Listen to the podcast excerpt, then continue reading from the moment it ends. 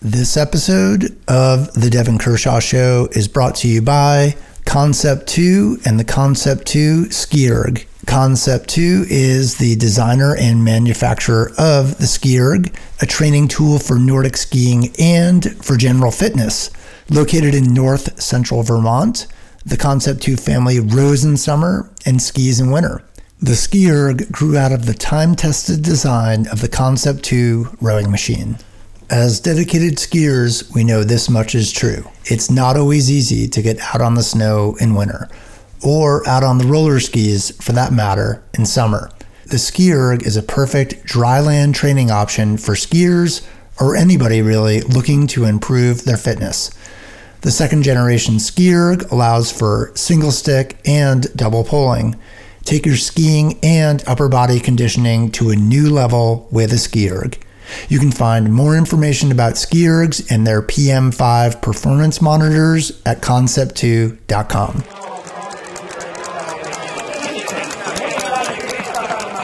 This is Jason Albert, and you're listening to The Devon Kershaw Show from Faster Skier. The folks in Oberstdorf, Germany have just concluded the third day of racing at the 2021 Nordic Ski World Championships. Today's event was the Freestyle Team Sprint. We are going to break down the day's racing with Devon as usual, and we're on a solid run of special guests on the show. Today's guest is Canadian and Quebecois Alex Harvey. I'll let Devon do a proper intro during the show, but to sort of set the tone, we'll try and capture the vibe from the 2011 Oslo World Championships, in which Kershaw and Harvey won the team sprint gold. Now up the hill, and Kershaw trying to close in on the fin. Jauhojärvi's got to hit it hard again, and it's Jauhojärvi. He's going to swing right-handed and disappear into the fog. And you know, he really has disappeared into the fog. Alex Harvey just behind Hattestad, and Kriukov just behind Alex Harvey. Hattestad for Norway, Canada in bronze at the moment. And what a race. You can't yet say that this is Finland's goal, but he's got a useful advantage there. Just beginning to claw into him. Hattestad going after him. Alex Harvey running with him. They're between Tim Sanke and Alex Harvey. Alex Harvey going to the fence now. It's Norway on the far side, Canada, and Alex Harvey, the Quebecois, trying to get Canada's first World Championship gold medal here. Canada on the far side, Norway on the near side. Alex Harvey coming through. Alex Harvey for Canada gets there. Gold to celebrate with this? Yeah, dude, I have a glass. I'm just gonna pour it here. Me too. Okay, perfect. It looks like he's got a Kronenbourg. Harv's got a Kronenbourg. What do you guys have? I've got a Eastbjorn. Yeah, Kronenbourg. Yeah, cool. Keeping it French, you know me. I have something more tame, like it's a Spindrift sparkling water. I still have to go exercise. That's okay. There was no exercise for me today, so. Just mental, just media, eh? That, Mr. Big Deal. That's pretty big. Or is that like the glass? How many ounces? No, it's 300. It's just 330 mil. It's just the glass is like. Okay. Wow. Okay. Like sweet. Too bad we're not filming. Well, this is a great way to start it. Alex, cheers, buddy. Congratulations. 10 long years. yeah, exactly. Yeah. You guys I have to say, looking at the video, I've been watching, obviously, the video of you folks in Oslo. You look like you're about, I think you were 22. Is that right, Alex? Yeah, I think so. Yeah, it was my last year on the 23. You look like maybe you were 18. I mean, you look so young, but it's all relative. Yeah. Long hair. I think I didn't have my fake diamond earrings anymore. Thank God for my girlfriend who convinced me to get rid of that. But I still had the baby face, that's for sure. You had the chain out though. You still had the chain out of the suit. Yeah, I did. Yeah. So. Yeah, I did. Yeah, that's true. Real baller. Yeah. Was that real gold? No, it was a silver. I never had a gold chain. No. Yeah. He's not Russian. Okay, so where do you guys want to go with this? I'm gonna let you guys run the show, but as I kind of steer in a little bit. Sometimes I go wide. We'll go over the racing of the day. Some of the things I'd like to touch upon. Canadians did quite well. 7th, two young guys, U23s, they're both 22. Yeah. Stellar. U.S. had a mess up. Speak a little French here, a little faux pas. And we'll chat about that and just sort of the comments that Simi made afterwards, which were like super, obviously from him, like expected, very gracious. And then just the day, like Klæbo, I mean, killing it. That's it. Those are the only guardrails. Yeah. No, there's lots. There's lots. There's lots. Perfect. That's good. There's like tons of shit to go over for today. I mean, like the team sprint delivered a pretty exciting race. It was warm. Conditions were, they didn't salt the course. And then all of a sudden they decided to salt the finish line, the finish area a little bit. And, but so it started the day like nice, hard and good. And the semifinals, they had great condition. The women did. The men, I don't know if you caught that, Harv, but like. Yeah, I watched it. Yeah. I fast forward through it. Yeah, because the semifinals are boring. But at the same time, like, did you notice like how much slower it was for the second semifinal today than the first? Like, if you were in the second semifinal and you weren't like, no chance, you're done. Yeah, no chance. That's true. Yeah, that's true. Yeah. So it was pretty interesting. It was just a pretty interesting race. Like a lot, like some small carnage that tends to happen, and then like. It was heartbreaking to see, of course, like we'll get into this, of course, but like the US and the exchange zone, but like sitting right in the middle of the exchange zone, like you can't do that like that. Like when it's one thing for Norway to sit in the middle of the exchange zone because they're always one or two. But like if you're in the middle of the pack and you're sitting in the exchange zone in the middle like that, like. Yeah, we'll get into that. So let's move through the semis and then we can kind of diverge a little bit, talk about you folks. And then, so like. Okay. Specifically, you're talking about, I think, the U.S. team, right, Devon? Yeah, exactly. Okay. So what did you see and what was happening? Yeah, well, we'll do if it was that with the semifinals. I think Harv probably agrees with me on it, but like the first semifinal, while it was the more stacked semifinal, that's where the Canadians were in, the Norwegians, the Swedes. That said, the first semifinal had way better conditions than the second semifinal. So, it just... You saw Finland move through in the first semifinal because they had a little bit of a snafu. And they crashed, yeah. And they crashed. So like, and so that went off without incident. I wanted like if we're starting like that, I thought it was awesome to see. Like actually, like when I saw Tony in the first like Antoine Cyr in the first lap of the semifinal, I'm just like, what the hell is this kid doing? Like, He doesn't care. He didn't care. He just went for it. Exactly. But it was awesome. You know what? They were skiing great. They were on a great day. So they moved through by being top four. And if they would have been sixth, they still would have moved through like we just talked about. But with time. Yeah, with time. Yeah. And then, but then when we go to like the second semifinal, worse conditions, softer because the sun is just nuking that stadium. And then, the Americans, they were right in it. There was nothing really happening. It wasn't that exciting. And then all of a sudden, Gus got a little antsy in his pantsy and went too soon and had to stop. But when he stopped at the end of the exchange zone, he just does a full pizza, big snow plow. It was Hediger, I think, that runs right into him, of course. Takes out Hediger, takes himself out, has to come back around. Like it was, oh man, it was heartbreaking to see a mistake like that. But at the end of the day, those things happen. And Gus is young, and he wasn't the only guy to go down today. Hey, so young, yeah.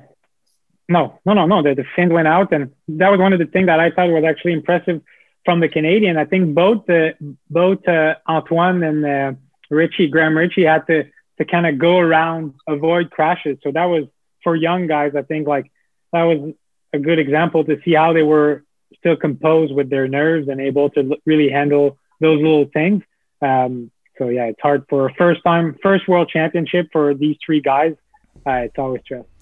Yeah, Alex, I'm assuming like your first world championships, well, maybe not, but just speak to this. Like Gus has had a strong year for U.S. male skier, right? And I think people were probably like, I'll speak for me when I saw that it was Simi and Gus together, I thought, well, there's always a possibility, right? People crash, people this, people that, and they end up on the podium. What kind of pressure? Ooh, that's a bit rich. That's a little rich, Jason. On the podium, they didn't have the team to be on the podium, but Intended. Yeah. Like I said, but here's the deal. I'm going to qualify this. Remember, I got all jacked watching those 2011 Oslo videos. True. That's true. So what kind of pressure is there, or how do you adjust as going from that junior U23 level to senior world championships? What's that like, Alex, and how did you deal with that? No, the first senior world championship for me was Liberec 2009. So I was a first year senior, but I really came in with basically no expectation. My first World Cup points in Europe, I scored the week before that championship. So coming in, I didn't have so much expectation. The goal of my season that year was to do well at under 23 world champs. And I did, even though I'd gotten sick at the beginning of that U23 world championship, but world seniors was just a bonus for me. And we had a, for the men's team, we had a really great relay. We were fifth in the relay, but I don't think we came in with, at least for me personally, I didn't come in with much expectations. I think I was 29th in the sprint. I had a little bit of a stumble in my quarterfinal, didn't make it through, but I don't think I had the level to move to the semis anyway. And it was just a really tricky, really tricky championship for waxing. I remember showing up to the start of the skiathlon, looking around, guys on Harry's and whatnot, starting to dump snow. And we're looking at our skis, we had Clister. So that was a really really weird skiathlon. And then then in the skate coming back, but I was so young, man. Like I didn't have expectations in 2009. And honestly, looking at Gus' season, I was super impressed with the way you race at the Tour de Ski. Coming getting stronger and stronger as the tour went on. Top 10 in Val d'Etienne on a really hard course. I'm really impressed with the kid, and I think he's got a really bright future ahead of him. Well, and especially that 10th, we talked because Alex and I, for people at home, I was in Alex's wedding party. Alex is the godfather of one of my daughters. We're really close. We talk all the time. So, we were talking about Gus, this whole season together, and Gus in Falun, man, to be ninth in that 15K skate individual, starting where he did and the way he did it, he was hop skating those hills, looking so good. Gus is the real deal, man. And for sure. And you know what, as disappointing as it was today, Gus's best race of the championship is coming up this week. We haven't seen the end of Gus, true. 50K skate, it's all good. And the reason why I jumped in a bit, Anya, not to rain on the parade, but when you see the race, how it went today in the final, I'm sorry. Simi Hamilton. There is no luck. No, it's too fast. The pace is too high. Exactly. If you want the U.S. to be on the podium, then Simi has to have been skiing like he did 3-4 years ago, and then maybe there's a chance. But Mackie, Klæbo, Gleb Bolshunov, these guys are skiing at a level that Gus is not even close. Gus is going to be there, but he hasn't shown that yet. And the podium was just not in the cards for today, anyways. But 4th, 5th, 6th, 7th, 8th, all that was in play for sure for the U.S. And that is sad because I know Simi's in the twilight of his career, and he skipped races and he really was focusing on this. We didn't see Gus in the skiathlon yesterday because they were saving up for the team sprint, and everything goes to shit. But you know what? That happens once in a while, and it's just gonna happen. Better to get it out of the way for Gus early in his career, and he'll never make that mistake again. No, I think the biggest bummer it's more just Simi, right? Yeah, it's hard. Good dude. Last team sprint. Yeah, totally. And I understand it's a bummer for Simi, but also Simi was really gracious in his comments and the interview he had and stuff. But also Simi knows how he's raced this year. We can say what we want and say today was a Hail Mary for Simi anyway. Maybe you said you feel good and your legs feel good, but honestly, this year has been bad for Simi. Yeah. Yeah. So it's not like Italy or Sweden who really missed out on their day. Exactly. Today, for them, that was bad. France. Let's talk about France. Yeah. Yeah. Yeah. What did you see from those two? Exactly. So France, two heavy hitter skate sprinters, Pellegrino, obviously, those guys can crush. Yeah. Well, I think France, for me, I think France they had the wrong order. Usually first leg of a team sprint, you're going to go for a guy who can do like 3 fast laps and recover in between. And I'm sorry, but I don't think Shanova can do that. Once you put lactate in Shanova's legs, it's not going anywhere for the next hour. I think Jouve has done some good distance racing in his career. He's been on podiums on Opa Cups back in the days, and he's a better distance skier. I would have put Jouve first leg because Bolshunov's going to go first leg, and that means the pace is going to be high. And if you do a hard lap with Shanova, he's done for the next lap. So for me, I think that was their mistake for France personally. And then Italy, I think Pellegrino was just not his normal. Like with such tough conditions like that, I thought he was going to really have a good day. Like he's kind of a quick guy, light guy on his skis. Rosie, they can be really good in those soft conditions. But today Pellegrino was just not strong enough. So, it was like a fitness team sprint. It was like hard from quite early on in the race with tough conditions. So I think it was, you had to have enough endurance to last the distance.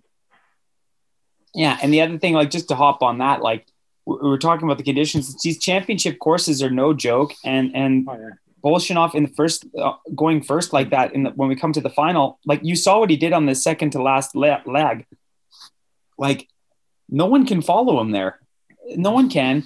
And then you get into the final. I thought Valnes did an amazing job to keep it close enough, and Valnes is a beast, and he kept it close. And the fact of the matter is, like tactically speaking, Bolshunov, I know he's flexing, like I get it, but the reason why Gleb had no chance to contend for even the silver medal was because put in a really terrible position by Bolshunov. I mean, Gleb is like 195 centimeters tall and probably like close to 85 kilograms at least, and it's soft conditions. And then you dangle Gleb out front by 5 seconds with Klæbo chasing him down. Like, what's going to happen. But that said, impressed that Bolshunov, the tactic Bolshunov did, the reason why Russia has a medal is because Bolshunov blew the race apart. Yeah. Yeah. Cause Italy with Pellegrino on Gleb's, on Gleb's tail at the beginning of, I think would have been able to come around him totally on the last little uphill. And it looked like a really hard course and hard conditions. So. Expected from Klæbo. I mean, like he took his time, and it almost like by the time he reeled Gleb in, it pretty much at the bottom of that hill, it didn't even look like he was really working that hard. But of course he's working. But what are we seeing there? Is that just like efficiency manifesting in sweet glide and bringing him into contact? What we're seeing, Jason, is like Klæbo is the best sprinter that's ever lived, and he's only 24, and he takes his time. He's such a beautiful technician. Like his technique is stunning. I agree with Alex. Like Pellegrino is usually really good in these soft conditions, but other than that, Klæbo is far and away the best skater in the World Cup in soft, tough conditions. Mm-hmm. And that lethal kick we saw, I mean, you also have to put it in context.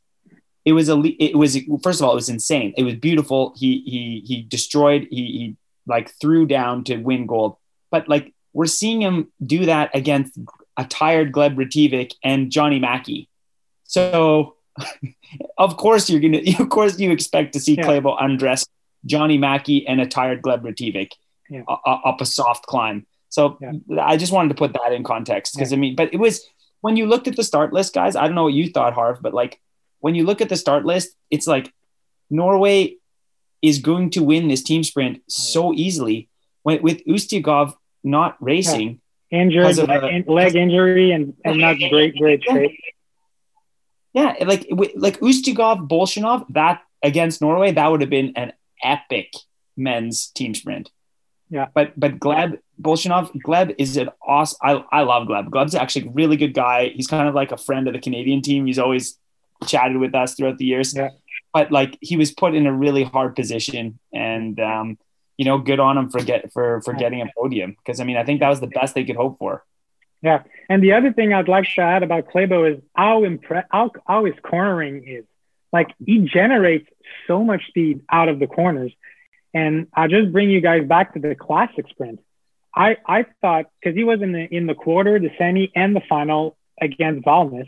And Valnes had the exact same tactic every round, leading up the last uphill, leading in the downhill. And Klæbo would just sit on him and just generate so much speed in that last corner into the final stretch, just like a couple skate classic push, and then tucking by him as Valnes is already double pulling, then getting into his double pulling. So Klæbo is just so agile on his skis and such a quick, like a soft touch in the corners. I think that's another thing that when it's soft conditions like that, he's so much better than any other skier in cornering like that. So that adds up as well.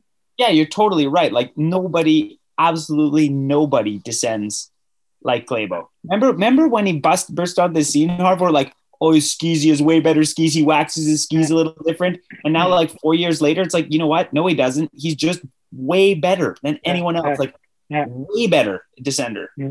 It's night and day. Yeah. Yeah. What went through your minds when you knew that like Klæbo was on form, you were at a championship event or you were primed for a particular World Cup and you knew, you know, you were going head to head with Klæbo, like when you guys were in your prime? I mean, Devin, I was done. My prime was long. You were a little bit like that. Alex, you were in form racing against him when he was a bit younger. Yeah. What was that like? Yeah. Well, you're basically hoping that the strong guys in the field, like maybe Sundby back then or Dario or the Russians, will set a hard enough pace to just get rid of him. Because if he's there, your chances of winning are pretty slim. They're really slim. I mean, yeah, he came around me in the stretch in Quebec a few years ago, and he's just so quick. So it's if he's there in the last 500 meters, I think it's even harder than getting around Northug. He's just really fast. I agree. I agree with you for sure. Like as good as Northug is, and like Northug's a total legend because he's won every distance, individual starts, everything, and that's where you can't like 50K. Like Klæbo's not at the 50 winning 50K level yet. No. Like Northug could do that when he was already like younger than Klæbo's age.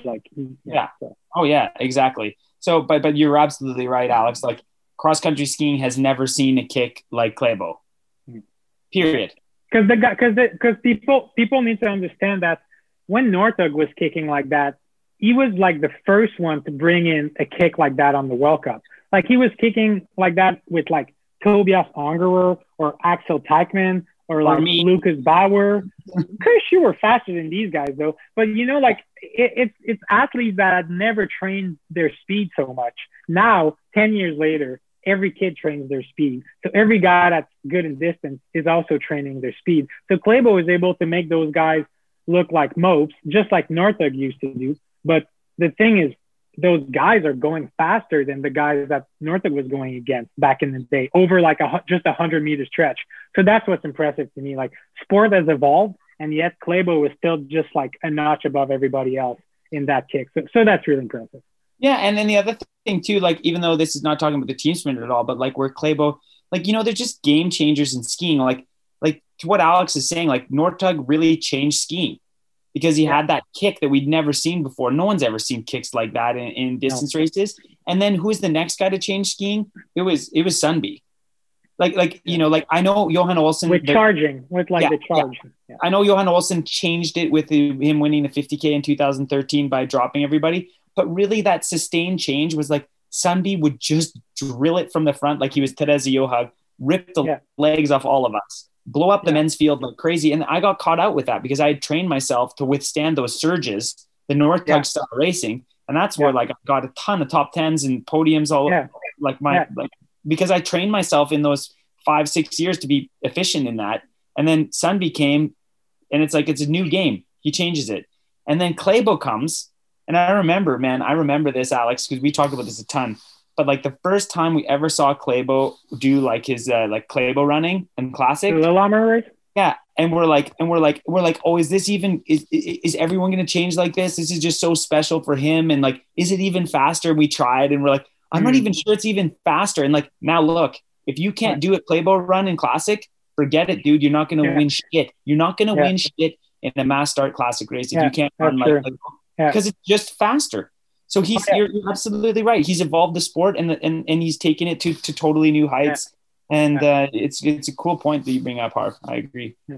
I mean, did you guys try and like, okay, we need to master the run? Or were you over it at that point? I mean, you were like, okay, let's train for this. Of course. I remember the first year, Harv and I, like, were out there so many training sessions, like trying it. One would like trying classic fast and like changing our technique, and then even herringboning a bit, like going outside the track and like, I think herringboning still be faster, but like, no, like Klæbo changed cross country skiing. Yeah. That the reason why we saw, like we talked about this a couple of days ago, Jason, but like in the men's sprint, like seeing Klæbo just nuking, but Valnes and look at Valnes and Tugbo, man.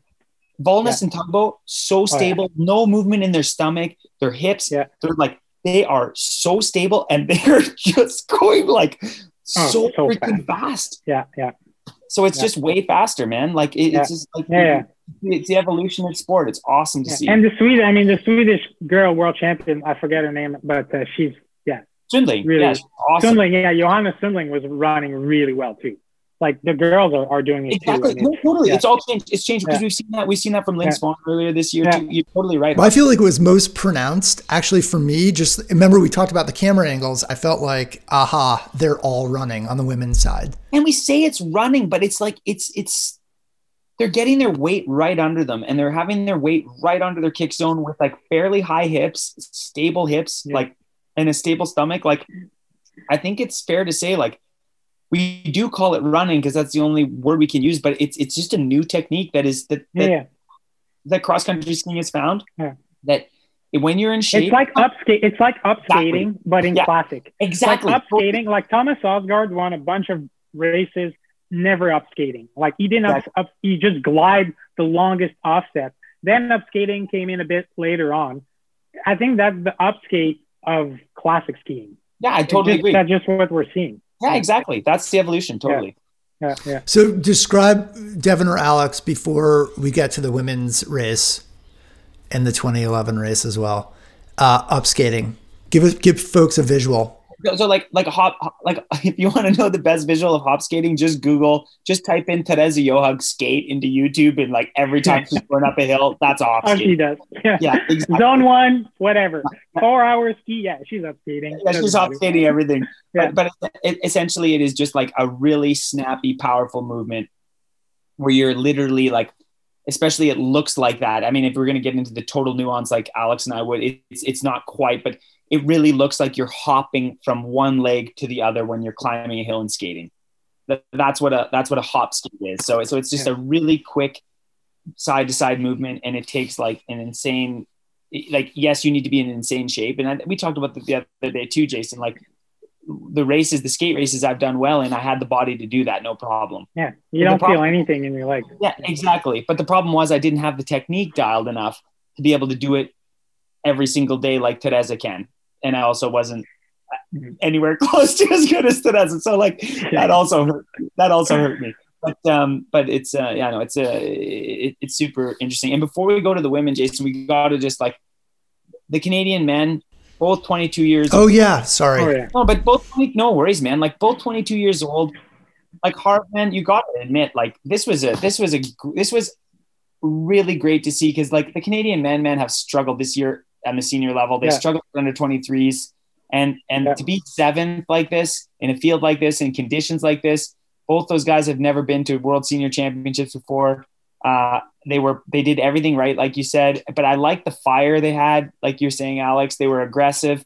And I hope that this should be real wind in the sails of the team, because I thought what they did today deserves some airtime. They really skied beautifully and they were so close to fifth as well. I know they were seventh, but go back and watch the race. Like Richie's last couple legs were insanely impressive. And of course, Tony, He's a stronger classic skier and he kept them right in it, like much to what Alex was saying. So it was an awesome day for Canada to be in seventh. It was cool. Yeah, on like a non-tactical team sprint at all. It was just like high pace. So like they were skiing well, but it was not just like tactics and positioning. Like they had good enough fitness to like be like basically like a photo finish with Sweden, both in their semifinal and in the final. And I mean Sweden for sure thought they were coming into. To get a medal. So, I mean, they were right there. That was impressive. Yeah, it was awesome. And then one last thing too. So I keep going with the one last. No, dude, I'm with the men's. You have all the time you want. Yeah, but we also can't remember. I thought I was a little heartbroken for Great Britain because Klugnit man got tangled up in his semifinal and he was just on the wrong side of that cut, like Great Britain was. But remember, go back and YouTube that. Dude, Andrew Young broke his freaking fibula in a crash only 4 weeks ago. And he's barely skated, man. He's barely skated. He's been doing a training on a stationary bike. And he did one treadmill test a couple days ago here in Norway, realized oh, it's actually feeling pretty good. Flew in at the last minute. And it was just kind of unlucky that Klugnik got all tangled up in at a bad time and they didn't make it out of the semifinal. But I'm still impressed with Great Britain, with Youngie. I mean, I think Andrew Young to even be on the start line is ridiculous. So so there was a lot of cool storylines in the men's side of things, but yeah. And again, tough for America, but sorry, they weren't going to do it. That happens today anyway. And yeah, you know me, I'm not a big homer when it comes to flying the flag. So no, but I am. I love North. Well, and I love. I mean, Simi is I have a lot of respect for Simi, and Gus is the future for real. And we've got a lot of emails talking about what about the American men? Gus is the truth, and the other guns are the truth. Gus has 3 gold medals from World Junior Championships. So Gus is the real over two different years. Gus is the real deal. Most definitely. Yeah. So the fact that he made a small mistake and it cost them moving through the semi, that happens. And yeah, I do feel bad for Simi. That's in the twilight of his career, but you know what? He's had a lot of highlights in his career too. The guy's won the World Cup. Yeah. And he knows what it takes. He knows how you need to feel to be able to contend for a podium. And I'm sure you're trying to convince yourself of things, but I mean, it's the guys on the podium, they're going quite fast right now. Exactly. So here's one thing before we go to the women's side, and this is sort of a good blend into it. Alex, I'm assuming that the podcast is not in French yet. Okay. Okay. So we're working on that. We've kind of I don't know, even Devon, I've sort of followed Devon's lead a little bit on this. We've kind of just whatever, team sprint, World Cup. Let's talk about something else today, even though there was a team sprint. This was real. I was actually loved the racing. And like you mentioned 10 episodes ago or whatever, Devon, it's there's something about a championship team sprint. There's stuff on the line. And I found myself today completely immersed, loving it. Whereas, Dresden, whatever, and I'm just kind of okay, what am I watching here? I'm dizzy from the tag offs. Where is everyone? Very different today. So I loved it. Just wanted to throw that in there. Yeah, and the thing is, a championship course changes everything too. It just it's going to be a hard course, and guys will actually, guys and girls will actually rest for the team sprint because they know it's a good shot at a podium. So it's different than a team a city team sprint like Dresden when there's 10 laps or I don't know how many, but it's yeah. The reason why I kind of poo-poo team sprints in the World Cup is a lot of the times the team sprints are coupled with a sprint in the World Cup, right? So you don't have any distance guys. Do you know what I mean? Yeah. So for sure, lobbing in a distance guy on a hard course on a first leg can make it different. Yeah. Yeah. Totally. So so in the championship, you have that blend of the distance guys, the sprinters, all on the same team together, and then it's for something real and people bring the heat and it's just a totally different race. So I mean, yeah. So anyway, that's my feelings. Yeah. I mean, there was a crash. Yeah, there was a couple crashes. Anamarija Lampič is just she's also the future of sprinting. I think on the women's side, she was keen. She had a really good last leg. That was really impressive to me. Yeah. And Norway sort of coming undone, that was weird. I thought completely flat. Maiken was just she had nothing. Yeah and she said that too. I was sitting, Harv was with me actually for 10 minutes which was kind of fun, but I was working with NRK today in the studio, and Maiken said it herself in her interviews and stuff, she woke up, didn't feel good. That feeling that you feel when you're on form and you go for your morning jog and your legs are light and you feel this is happening. like and said, like, just felt flat, like kind of right from the gun, but like you kind of trying to lie to yourself, like, oh, it'll feel better after the warm up. And in her semi, not skiing that well, like just looking kind of heavy and like with her technique and stuff. And then in the final, like Alex said, like comes undone and she just didn't have the day, but all the respect to Mike. And she went through the mix zone and just like, she just said it like it was, like, been a really hard season for me. If you would have told me I would have had an individual medal in the sprint, I would have told you you're crazy. And today I've had a lot of days like this year where my body just not in line with my expectation. And it was empty, but I agree. I mean, of course it's always weird to see Norway sixth. I mean, that's totally weird. But at the end of the day, like Lampič, like you're saying, like, dude, such a great last lap. And Fendrick, man, Pelties. Yeah. Fendrick was going up that last hill, like so fast. That was impressive too. Yeah. And it almost looked like, I don't know, like I knew Sundling was going to undress her, but like you have to admit, you had a little feeling, at least I did, where like Rick was going in the final. I'm like, slingshotting or something, exactly, like in the downhill. Yeah. She was right on her, but she on Peltonen, so. Just kidding. But Peltonen versus Rossignol on like soft, dirty snow condition, like you got to give a bit of an edge on the Rossignol. Yeah, exactly. That's not totally just kidding. Yeah, for sure. But Fenrik was awesome. Lampič was awesome. But before we get like way into the nitty gritty with it, I think, I don't know how people feel about this, but like Diggins, like US coming fifth, I thought like fifth is fine. Like it's a solid finish in a world championship. It's super solid. But I think, of course, like, you know, the U.S. is going to be disappointed with fifth. They will be. Oh, I mean, they're Olympic champion, and the last time there was a skate team sprint, like, and a championship they won, they were Olympic champion. So yeah, I was surprised that Jessie wasn't there. I mean, she must be feeling tired after the skiathlon, but I didn't read anything about this. For sure, that was a shock for me to not see her on the start list. But yeah, and that was a shock for me too, because I mean, like Diggins has been, I mean, Diggins is the best skier in the world this year on the World Cup. She's won the overall World Cup for the first time ever for the US. She's been sprinting super well. I mean, all of Sam sprinting well, doing great in skate distance races. It's going to be a kind of a tough condition where, like Alex is saying, like endurance matters, and Jessie decides to sit. I mean, I know she's going all in for this the 10K speed, but at the same time, I mean, it's hard, like you said, Alex. Like it was. I was surprised not to see her start the team sprint with someone like Rosie or Sadie. You pick either of those, and then you gotta think that's hardware. I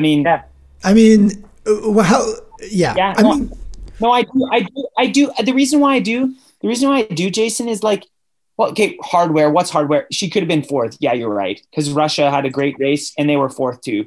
But I just mean, like, Diggins has shown, like, the cornering we were talking about, like Klæbo on the downhills. And when it gets soft like that, Diggins is the Klæbo of the women's field descending.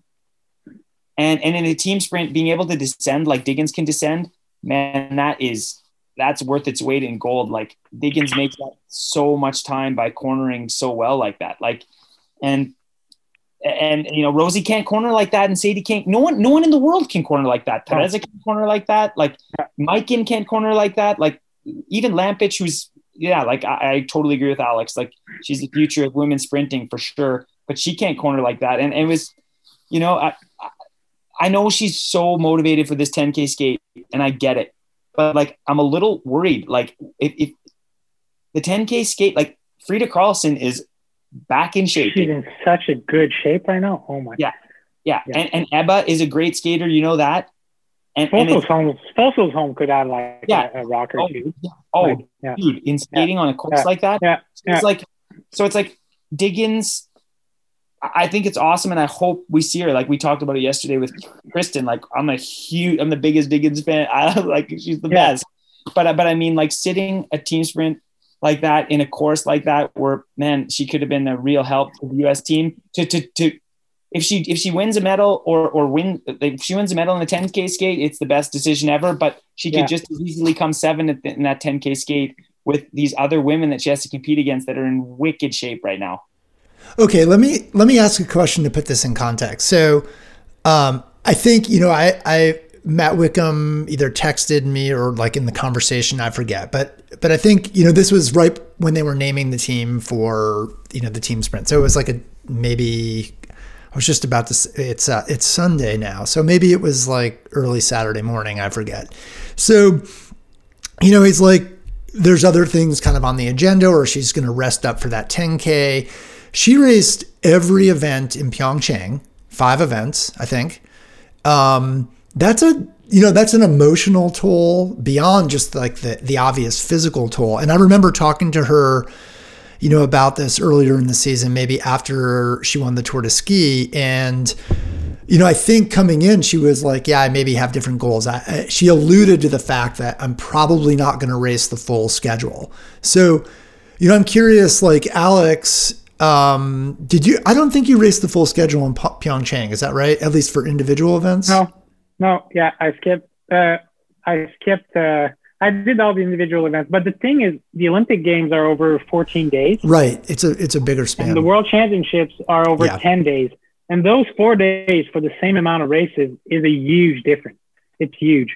So not many people do all 6 races at the World Championship. You got to pick. You have to pick. So there's that. Yeah.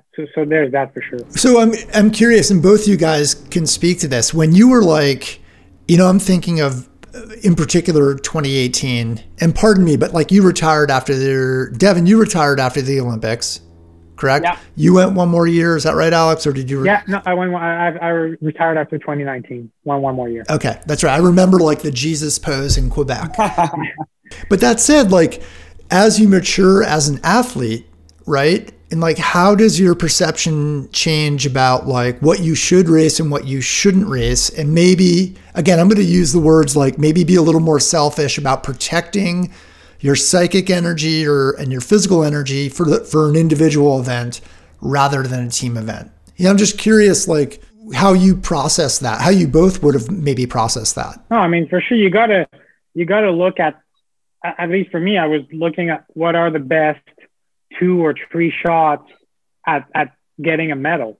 Like if you're looking at the 6 races of a championship, you're going to try to isolate and identify 2 to 3 races when you think you have really the best shot at being on the podium.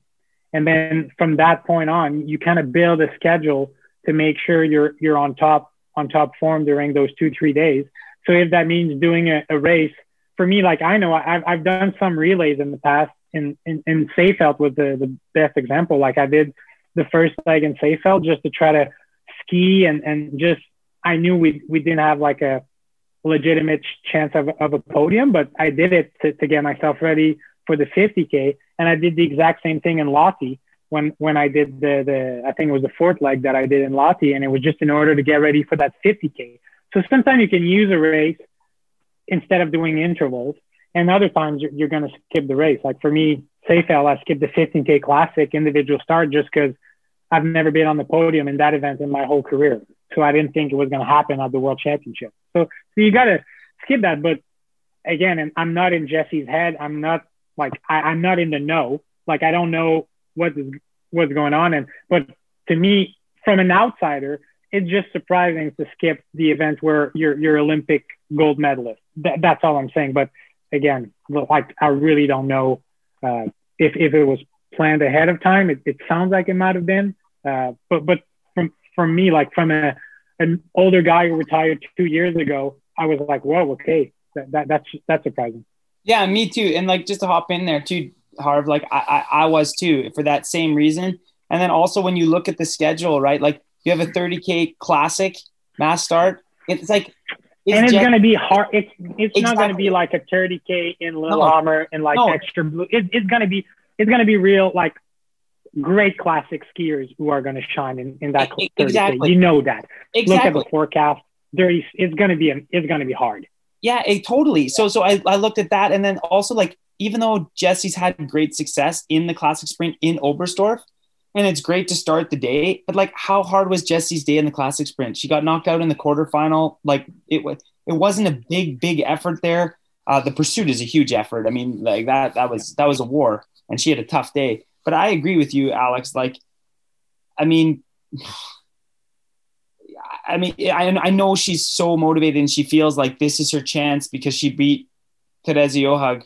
But like the heart in Falun only a couple weeks ago in the 10K skate. But the thing that's always, I don't want to say scary because maybe Jessie wins the 10K skate and we're all popping champagne. But like, you never know where everyone is in these World Cup weekends, but you do know where they show up in the championship.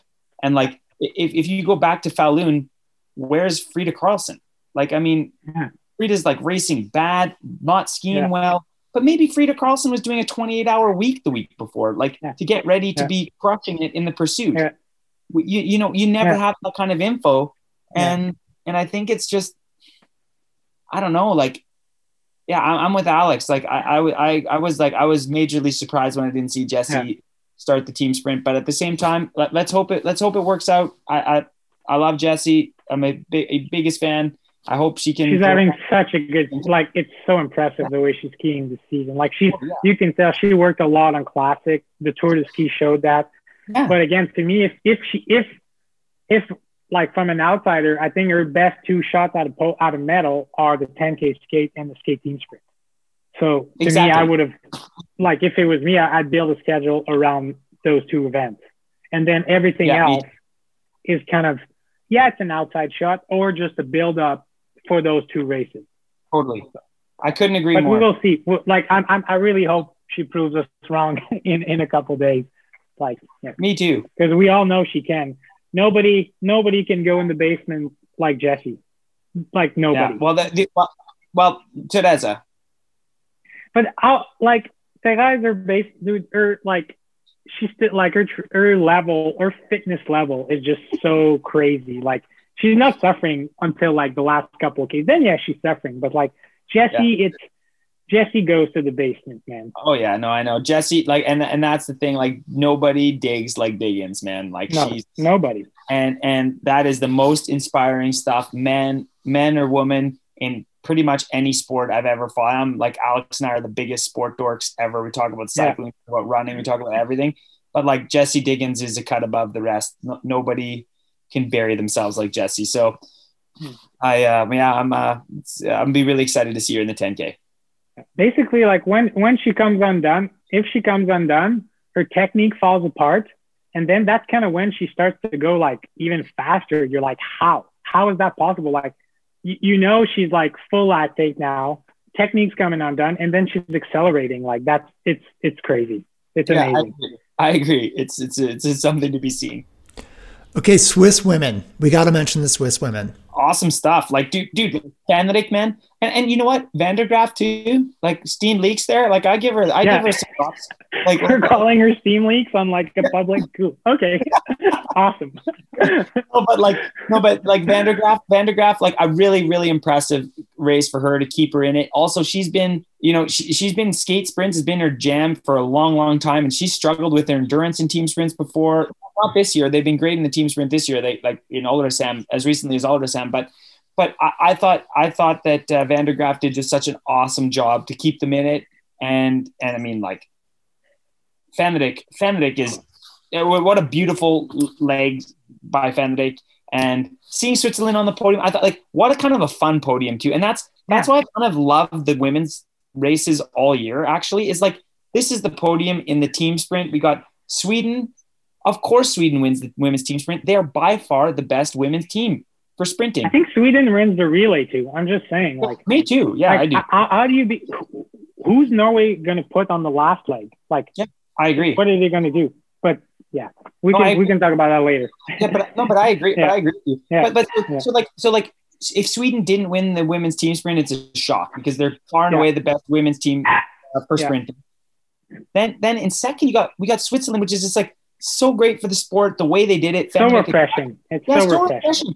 And then like Alex and I are the biggest Lampič fans around. Like she's awesome. And the way she was skiing today, how the way she skied in her individual sprint, you know, and this is kind of fun. Like now Slovenia, a country with 1.1 million people, has now just come on the podium in the women's team sprint 2 championships in a row. Like this is cool, man. This is super cool. So I thought there was a whole bunch of great storylines. I thought Stupak looked really good too. Honestly, she had a great leg. And Neprieva, I mean, I felt so bad for her at the end. Like she was really disappointed, but like Neprieva broke her hand, like two bones in her hand not that long ago. Yeah. The fact that she's come back to this level, it's impressive. And again, like a bit like the men's, when Fenric went on that last hill, like that is an insanely high level, and there's not many women in the world that can go with that speed. Yeah, yeah. No, I agree. I was really impressed with Stupak as well. Her skating has come a long way this year. Like Davos, she had like an amazing race, that individual start, and yeah, it was really impressive. But for me, Switzerland, I was kind of hoping for both Switzerland and Slovenia, but I thought, like you said, their first leg skier, both those countries, I thought their first leg skier was just going to come totally undone in their respective last leg, because I knew it was going to be a physical course. And with Sophie, with my wife, we always do betting contests the night before World Cups or World Champs, and I was like, she had Slovenia on the podium in third, and I was like, no, I think Eva Uvrec, I think she's going to come undone. And she kind of did, but she kept it. Like she kept it close enough for Lampič to do that move. So both those girls, the Swiss and the Slovenian girls did amazing. Yeah. And then also, I know Americans have like such high expectations, and Rosie has had like just a dream season. She's been awesome. Yeah. And Sadie's, you know, coming into these championships really rested. She skipped the classic sprint. She skipped the pursuit. She put a lot of eggs in this basket to get a podium, much kind of like the Alex Harvey strategy you just described, where you like you target your races, your best chances for a podium, and the team sprint is. Sadie looked at that and said, "This is one of my best chances for the podium," and like fifth is really good. And the fact of the matter was today, the pair Sadie and Rosie, as good as they are and as good as they can be. Today, those three women that were on the podium, especially Fenric, Lampič, and Sundling, in that last leg, I'm sorry, it's hard to beat them. Yeah, you need like Dahlqvist can beat them, but she's for Sweden. Yeah, or Spahn on a good day, but or Diggins. Yeah, just exactly. Yeah. So I mean, like that's how it was. And then the Canadian women, like they were in tough, and we kind of knew that they would be, and they finished 12th, but at the end of the day, like that's kind of their level right now. And especially in a physical team sprint, and you know what, it's motivating at the same time. Like instead of being disappointed, you got to look at it as a motivator and be like, now you've seen the level, you've been in the race, you see what you need to work on. And it's capacity. You need to work on your capacity, and you know, you have the speed, you're fast enough over 10 seconds. Exactly. Able to repeat that 3-minute effort over and over again. Exactly. Yeah. So that should give them some motivation for the coming training seasons. Okay, last question about this particular sprint, because the Pelties were front and center, and we've kind of joked about the Pelties off and on all season. But like Alex, I want you to speak to this a little bit. Like back in the day, Solomon, right? You were like Solomon's. Well, correct me if I'm wrong. Like first key athlete. Magnifica. Okay. Maurice Magnifica is like he's kind of a legend too. He is like a legend. He's a big deal. For sure. So, yeah. Totally big deal. Nice human being. I think he. But like back in the day, maybe where Solomon's a little bit like the Pelty of the field. Oh yeah. Oh yes. Yeah. In classic. I mean, we had a teammate. We had Ivan Babikov on our team, and he was on Salomon basically his whole career when he raced with Canada. So we after races we test skis, and back then the classic skis were not good enough. Like it was pure and simple. They were just not good enough. Well, they've arrived at this point. Oh no, they've arrived. And especially like for me, when I made my decision to switch, I flew to France and I skied in La Clusa, brought my best 2 ski bags, my best fishers. And we had one of our wax technicians, Yves Bilodeau, he lives in France. So we drove up to La Clusa, and then we met with 3 Salomon guys, and we tested for 3 days in 3 different conditions. And that was my definitive choice, definitive decision to switch. But the kind of what sparked my thinking process was when we were at World Cup finals in Canmore. And on the last day, I was starting 4th of the overall of that tour of Canada. And Magnifica caught me for a minute. And I remember speaking on the phone with Sophie the night before, and I was like, well, I'm a minute behind 3rd. I'm a minute ahead of 5th. it's going to be a boring day out there in Canmore. I'm going to ski. It's going to be like an individual start and just try to stay fourth. Magnifica caught me after like 6K and he just blew by me on the flat. And he was on Salomon Classic skis, and it was like really soft clister condition. I was like, man, okay, classic Salomon skis have arrived now, so I have to test them. And that's what happened. I tried them and I switched. So I think that was 2016. I think from 2015 when they came with the carbon skate ski too, that was a game changer. Oh yeah, big time. And I remember that so well because like I said, Alex has been like my little brother the whole time, and like. I remember we've shared a ski bag. Like when I was at my best, like we shared a ski bag. So we had, yeah. It wasn't Alex Harvey's, there was names on them, but we like whatever skis were best, whoever was the best coming into the race, they get the #1 pick. And whoever was second, they get the second pick. So instead of just testing 50, well, like we wouldn't test 50 pairs of classic and skate skis, but you know, we'd share a ski bag completely. And I remember when Alex told me, he's like, I'm going to France. I'm going to test Solomon skis. Like, I think they're really good. Like we talked about it. I mean, I was the Tour of Canada too, and whatever, I ended up in the end, like 16th or so. Like I had seen how good they were. And like, and I thought it was crazy to do that before, not only a world championship, but then the Olympics the year after. And I'm like, really? And then he was talking to me as soon as he got back. He's like, dude, they're really good. I'm changing. Like, you should think about this. Like, they're really, really good. But I wasn't on that plane. I didn't test those skis. And I'm like, I was that old dog that just couldn't get with the times. And I stayed with Fisher going like, thinking like Alex Harvey is like, put down the marijuana. Alex Harvey, well, you like, thought I did it. You thought I did it for cash. Yeah. And then I thought you did it for cash. Cause it's like, because Fisher paid us crap. Yeah. But that's not a bad reason either, I suppose. Right. No, but I didn't like, it cost me. I still had a year of contract with Fisher, so like I had to pay like a penalty, like a pretty hefty. It cost me. I took no bonus, no salary for the 2015-2016 season. Plus, I paid like a huge like it cost me that year. Like I paid Fisher Austria a lot of money. So yeah, and so I switched because I thought. And the thing is, like Fisher skis are great. Like Klæbo probably has the fastest, and Klæbo and Johaug like.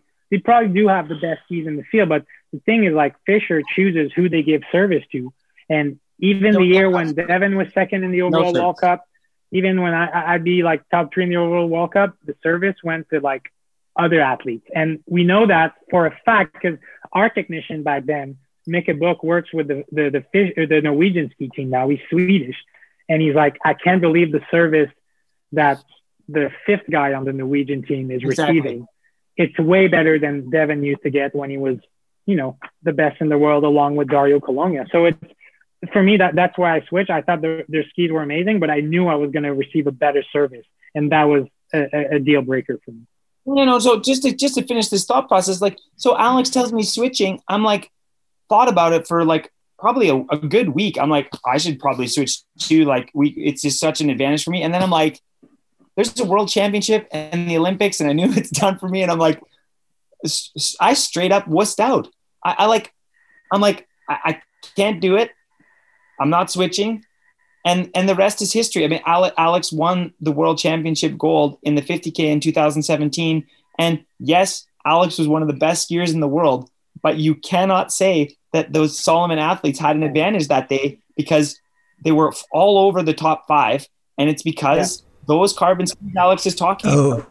Mozzie. Like, and Magnifica. And like Häkkinen had like a rough season and he came 3rd that day, like Exactly.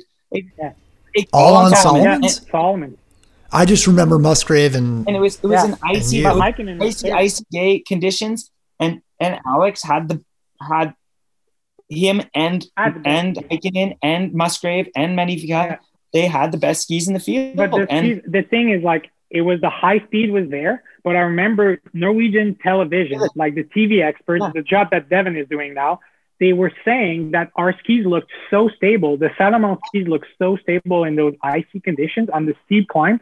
The Fisher guys and the other guys were slipping and we were just like keeping our edge on. They thought we had metal edges. They thought Salomon came with a special ski with metal edges because the skis looked so stiff, but it looked so stable, but it's because the carbon build allows them to control exactly where they put pressure on the edge of the ski and it's super stable. So that's how good they were. Like those Norwegian guys thought we had metal edges.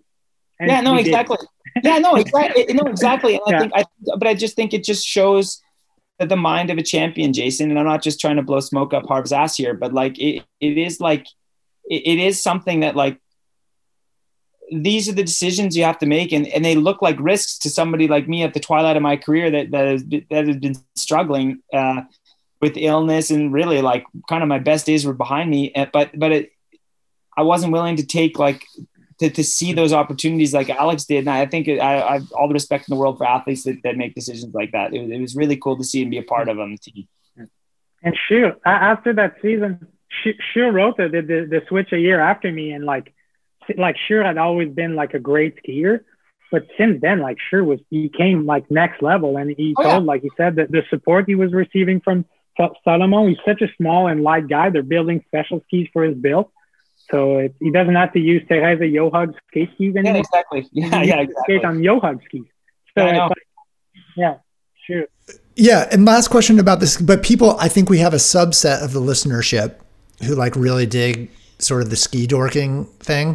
Because I remember, I was there in 2017. That was an exciting race.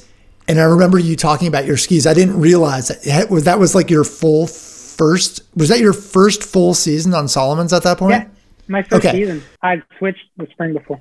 I remember you mentioning something about your skate skis after the 50K in the press conference. And maybe tell me illuminate a little bit. But were those fresh off the press and flown to Lahti or something like that? That season, that 2017 season, I had so many races in skating, especially when I'd be testing skis with my tech. And then the last test we do with the best pair we'd select, the Salomon guy would come with a new pair that was fresh off the press, had never been skied before, never waxed over, just brand new ski, testing it, winning. Ulrich Sam, I did that. I won the race. The World Champs, we did that. And then other races in Quebec after that, World Cup finals, new skis. So they would come up with new, especially in warm conditions when a fresh grind is so much more efficient than kind of a bit of a worn out grind that's kind of filled up with hot wax and being scraped on, getting a bit more dull. So fresh skis in the wet are just so amazing. Okay, so that's a great transition, talking about high performance carbon hardware to what I have been watching in 2011, a total flashback. But as I was telling before you came on, Alex, I was sort of telling Devon a little bit about sort of the emotional jolt I have gotten from watching a few of these videos. That one is and we'll post it. We are going to have a little bit of show notes this time, Devon. And it's getting late for you. No worries. But we're just getting to the good stuff, dude. So there's a real crowd there. And that's just something that I didn't really think about. And it was such a contrast into watching the World Championships right now, obviously, where there's zero crowd. They're piping in sort of this, it sounds like a video game crowd, actually, towards the finish. But it really, again, like I told Devon, was an emotional jolt for me. I was like, my God, that is so good to hear. And so I want to bring that up. I want you guys to kind of set what went on in 2011. Crazy fog, two things for me, crazy fog and the crowd noise just was super cool. So you guys are celebrating. Yeah. What are we celebrating here? Well, because it's been 10 years since Alex and I won the World Championships, which is just actually pretty messed up to think about. 10 years. Yeah. But where did that We're old now. We're old. We're so old now. 10 years.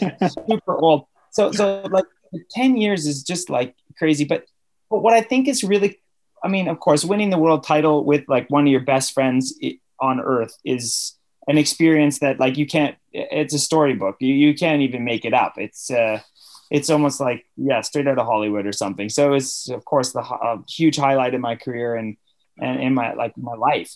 But what I think was really special too is we had a really good Olympic season, Alex and I, and the whole Canadian team. And Alex and I were fourth in the team sprint at home in Vancouver.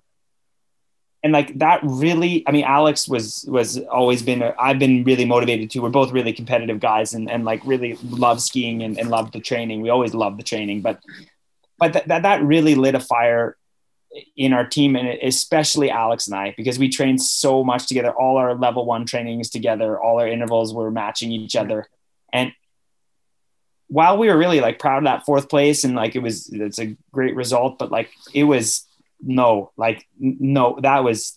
better than this. And that was just such a huge motivator for us that whole training season to come in. And like Alex mentioned it a little earlier, but like, I skipped, like, 15K Classics, my best race. Like, that's my best individual race. That's my Jessie Diggins 10K skate.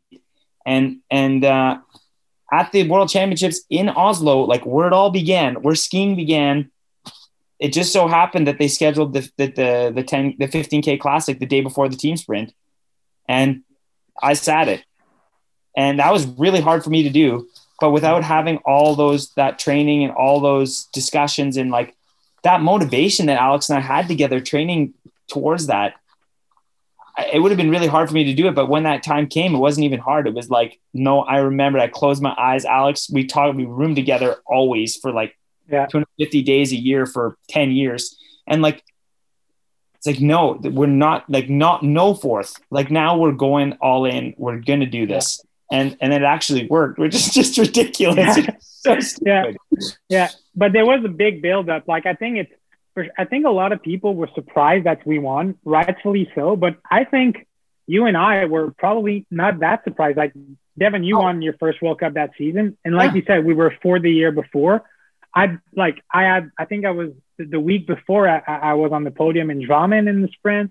Like, the buildup to that was like, perfect. Like, we were just getting better, and like you said, we were so motivated to like take it to the next level and show the world that Canada is just not like a side nation. Like, Canada is here like to be on top. So that was really exciting.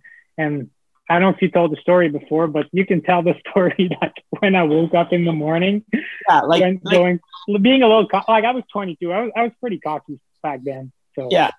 Yeah, for sure. And I mean, like I said, like we roomed together forever. And like, I played hockey for 10 years. So like, superstition is like, it's kind of a thing. And Alex makes fun of me about that. Like, glasses, if I had a bad race with like a certain like lens and like glasses combination, fuck those glasses. I'm never using those again. Like, those are training glasses. They're out. And Alex would just like rib on me. But like, the first thing Alex said, like, we wake up in the morning, Alex, like, we're in our little like Euro single beds or whatever, like, just wake up. He looks at me, and the first thing out of his mouth is like, oh, how does it feel knowing that like later today you're going to be a world champion? And I'm like, totally like almost like, and then I'd like jolt awake. I'm like, Harvey, shut up. He's like, no, I'm serious, man. Like, when next time we come back into this room, we're going to be world champions. And I'm like, you got to shut up. Like, you cannot. Like, Then that little shit, it worked. It did. He came back. He outgunned Olevig and Hattestad, which is till Klæbo came to the fray. Olevig and Hattestad was the best sprinter that ever lived in cross country skiing, and so it was like a really magical day, and there was some drama there too. Like, I lost my ski in the semifinal. You lost the ski. Yeah, like, that's right. So I wanted to talk about that. Not many people know that, but yeah.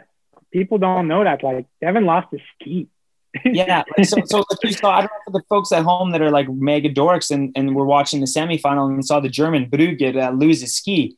Like, a ski came under his binding. No one can see the actions I'm doing. But like, anyways, a ski clipped his binding today, the German, and he lost his ski. And that happened to me in the semifinal of that race. And I remember hearing like the aftermath of that from Mitka and Alex, especially our technician. We shared a technician, Mikke Book, who's now working for the Norwegian team. And it was so foggy that day. See us go out. Everyone knows we're in shape. And then all of a sudden, I'm way back. I'm 10th and like, or worse, like way back. And everyone's like, what the hell happened? And it was a pretty big effort for me and Alex to get us back in position. And then once we finally did, like, we moved through, but it was almost over before it began. And that's kind of like the excitement of that championship team sprint too, because like it's not like the sprint where if you have a mistake, it's done. Like, you make a crucial mistake in an individual sprint, it's over. A team sprint, it's because you're doing 3 rounds each. We were in such good shape that we could recover from such a catastrophic disaster. But a little bit like when you're in good shape too, I didn't lose my head. I wasn't stressed. I just like calmly, like got, well, not calmly. I mean, like, but I got my ski back on, back into focus, came around, and like, I was just laser focused on the goal. And I wasn't losing all this energy, freaking out and like asking people to check my bindings and like, just like, it's all good. And yeah, so it was just our day. It was just our day that day. And what Alex did in the final there was, yeah, I mean, I'll carry that with me forever. And it's crazy. I mean, Alex and I talked about, we were supposed to be in like size around together, like drinking some red wine and smashing face together for a week. Just we actually talked about that the last couple of years to do a little, like a five day or a week ski trip together on the 10-year anniversary. And because of COVID-19, we're talking over Zoom, but we'll have to put that on the back burner. But of course it was definitely a big moment in my career. And I know it was a big moment in Alex's career too. At the time. Yeah, Alex, like, well, maybe kind of talk a little bit about, you know, that transition point for, you know, from your leg and what was going on, you know, Devon into Alex's leg. Because, you know, when you're listening to the broadcast and it's the same two dudes, I think, from British Eurosport that are narrating the play-by-play, you know, they sort of talk a little bit about like the Finn has kind of got this locked up. He just can't blow it, you know, so to speak. So what was going on? I'm going to take that first. I'm going to let Alex finish because like Petter Northug rarely makes tactical errors. I almost never. And Jauhojärvi tried to pull a Bolshunov because he knew that like Nuussiainen just isn't good. And he needed a gap. He needed a huge gap to have any chance for a medal. And he was on a great day and he dropped us. He dropped Petter and I. He did. But then the funny thing was, is like over like the, now it's like etched in like Norwegian history, is that Petter over the Bathlon shooting range, just before you come drop down into this, the exchange, Petter Northug passes me there. And I, as I see him coming up beside me, like, I know it sounds trite, but I remember this distinctly, looking and being like, oh my God, this is a gift from the heavens. Like, I'm like, for sure, dude, pass me. He cuts in front of me. I'm right on his tails. And now whose job is it to chase down the Finn? It's not Alex's job. Alex has better capacity than Olivik and Hattestad. And it's Hattestad that has to drill it himself, towing Alex and Kriukov, like all the way through to pick up Nuussiainen. And was that the difference? Who knows? But it was yeah. So anyway, I'll let Alex take it from there because last night. But I think it's quite similar to what happened today with Russia. Like it was, yes, it was a gap, but it wasn't enough. It wasn't like back I think in Falun when Finn Hagen and Petter won the team sprint by like a country mile. Like they were progressively every leg they were opening a gap. But exactly. It was just like a gap that he opened over like the last third of the last leg. So yeah, it's impressive. Jauhojärvi was impressive that day, but it's not enough. Like it's not going to be enough. So, and like you said, Petter coming around you, I don't know if it was nerves from being at home and just trying to like go a tenth of a second faster, but like it's just putting Hattestad in such a bad position. So like you said, having to close that gap and it's not like road cycling, but there is a draft and just like mentally, you're just more relaxed when you're following a guy than when you're leading. It's pure and simple. So it was Hattestad's job to close that gap and he was at home. So he couldn't start racing for second. He couldn't start going all tactic and stuff. So he had to push and I was just sitting on him and we had great skis. I was on a good day and I was just kind of chilling behind him and just waiting for the last stretch. And I thought I liked my chances. So I just waited till the last stretch. Yeah, I mean, like that's like I mentioned to Devon, that finish is just, you can barely see it because the fog is so thick, honestly, but it's pretty overwhelming. It's amazing. I mean, like, you know, going down that last like 200 meters, it's a famed stadium. I think it's kind of like an old school, I'm trying to think what that track and field's, the stadium in Eugene, Devon, you ever run there? You know what I'm talking about? I wish Hayward Field, that'd have been awesome. Yeah, it's like Hayward Field. I mean, it's just like this storied venue. And I think the fans are really closest to that one side in Oslo. Is that right? Yeah, really close to the finish. Yeah, but at the World championships, it was just fans everywhere. Like, it was crazy.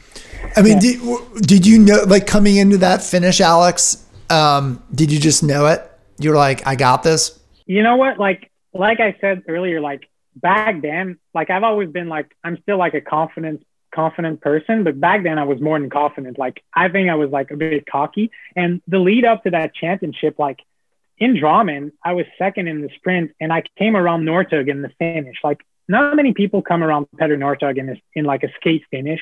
And even in my semifinal, like, I got pulled by one of the Mathias Strandval. He just pulled me, like, in the last corner. I went from, like, fourth to, like, winning my semifinal easy.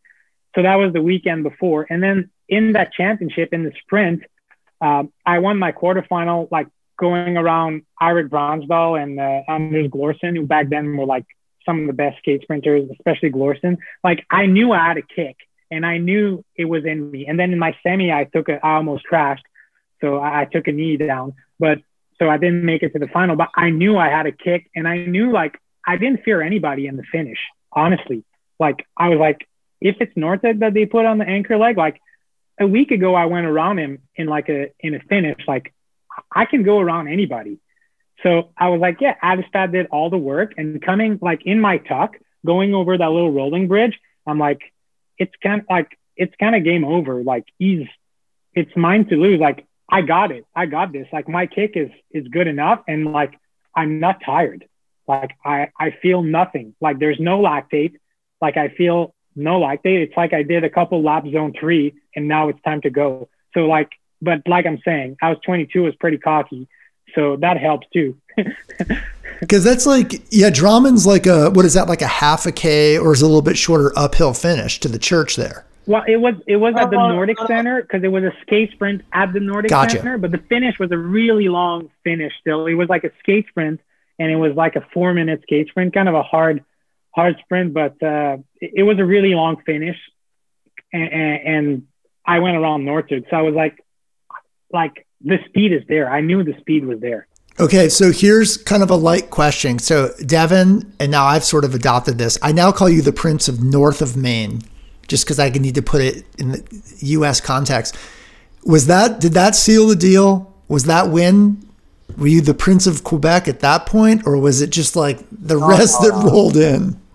No. The Prince of Quebec was in Trondheim when he went through a sprint preem. It was the first World Cups that gave out any sort of sprint preems in the mass starts, and that was like this is in 2009. He's a first year senior, so we're in Trondheim because they were redoing the venue. They were redoing the Holmenkollen venue, which has been going on for 124 years. I think this is like 124, 126 years that they've had the 50K in Holmenkollen. This year they canceled the to COVID, so it's been a big deal that they're not getting it in, and we were up in Trondheim, and I was in that race, and it was like, for me, one of the craziest races I've ever done. Like, Alex was just beasting, and I felt like absolute garbage for the first part of that race. But anyways, we went through the early sprint preem. How many K was that? Like, maybe like 4.5, like early. Yeah, really early. In a 50K, and Alex goes through the sprint preem, and then just doesn't, like, at that time. The Petter Northug deal was like, get this sprint preem during the distance, like the 50, and then walk and wait for the field to catch up, just sit in. Yeah. And Alex, like, who was good in sprints, everyone was, me included, was like, oh, Alex is going to, I don't know what he's doing, even taking this sprint preem, like, what's the point? And then he's just going to, like, start walking, we're all going to catch up. Nope. Alex went through the sprint preem, kept going, and proceeded to ski, like, essentially the entire 50K on his own. And like, Jauhojärvi caught him and ended up winning. But Alex ended up third as a first year senior. And at that time you had the earrings. You had the earrings. That's true. Yeah.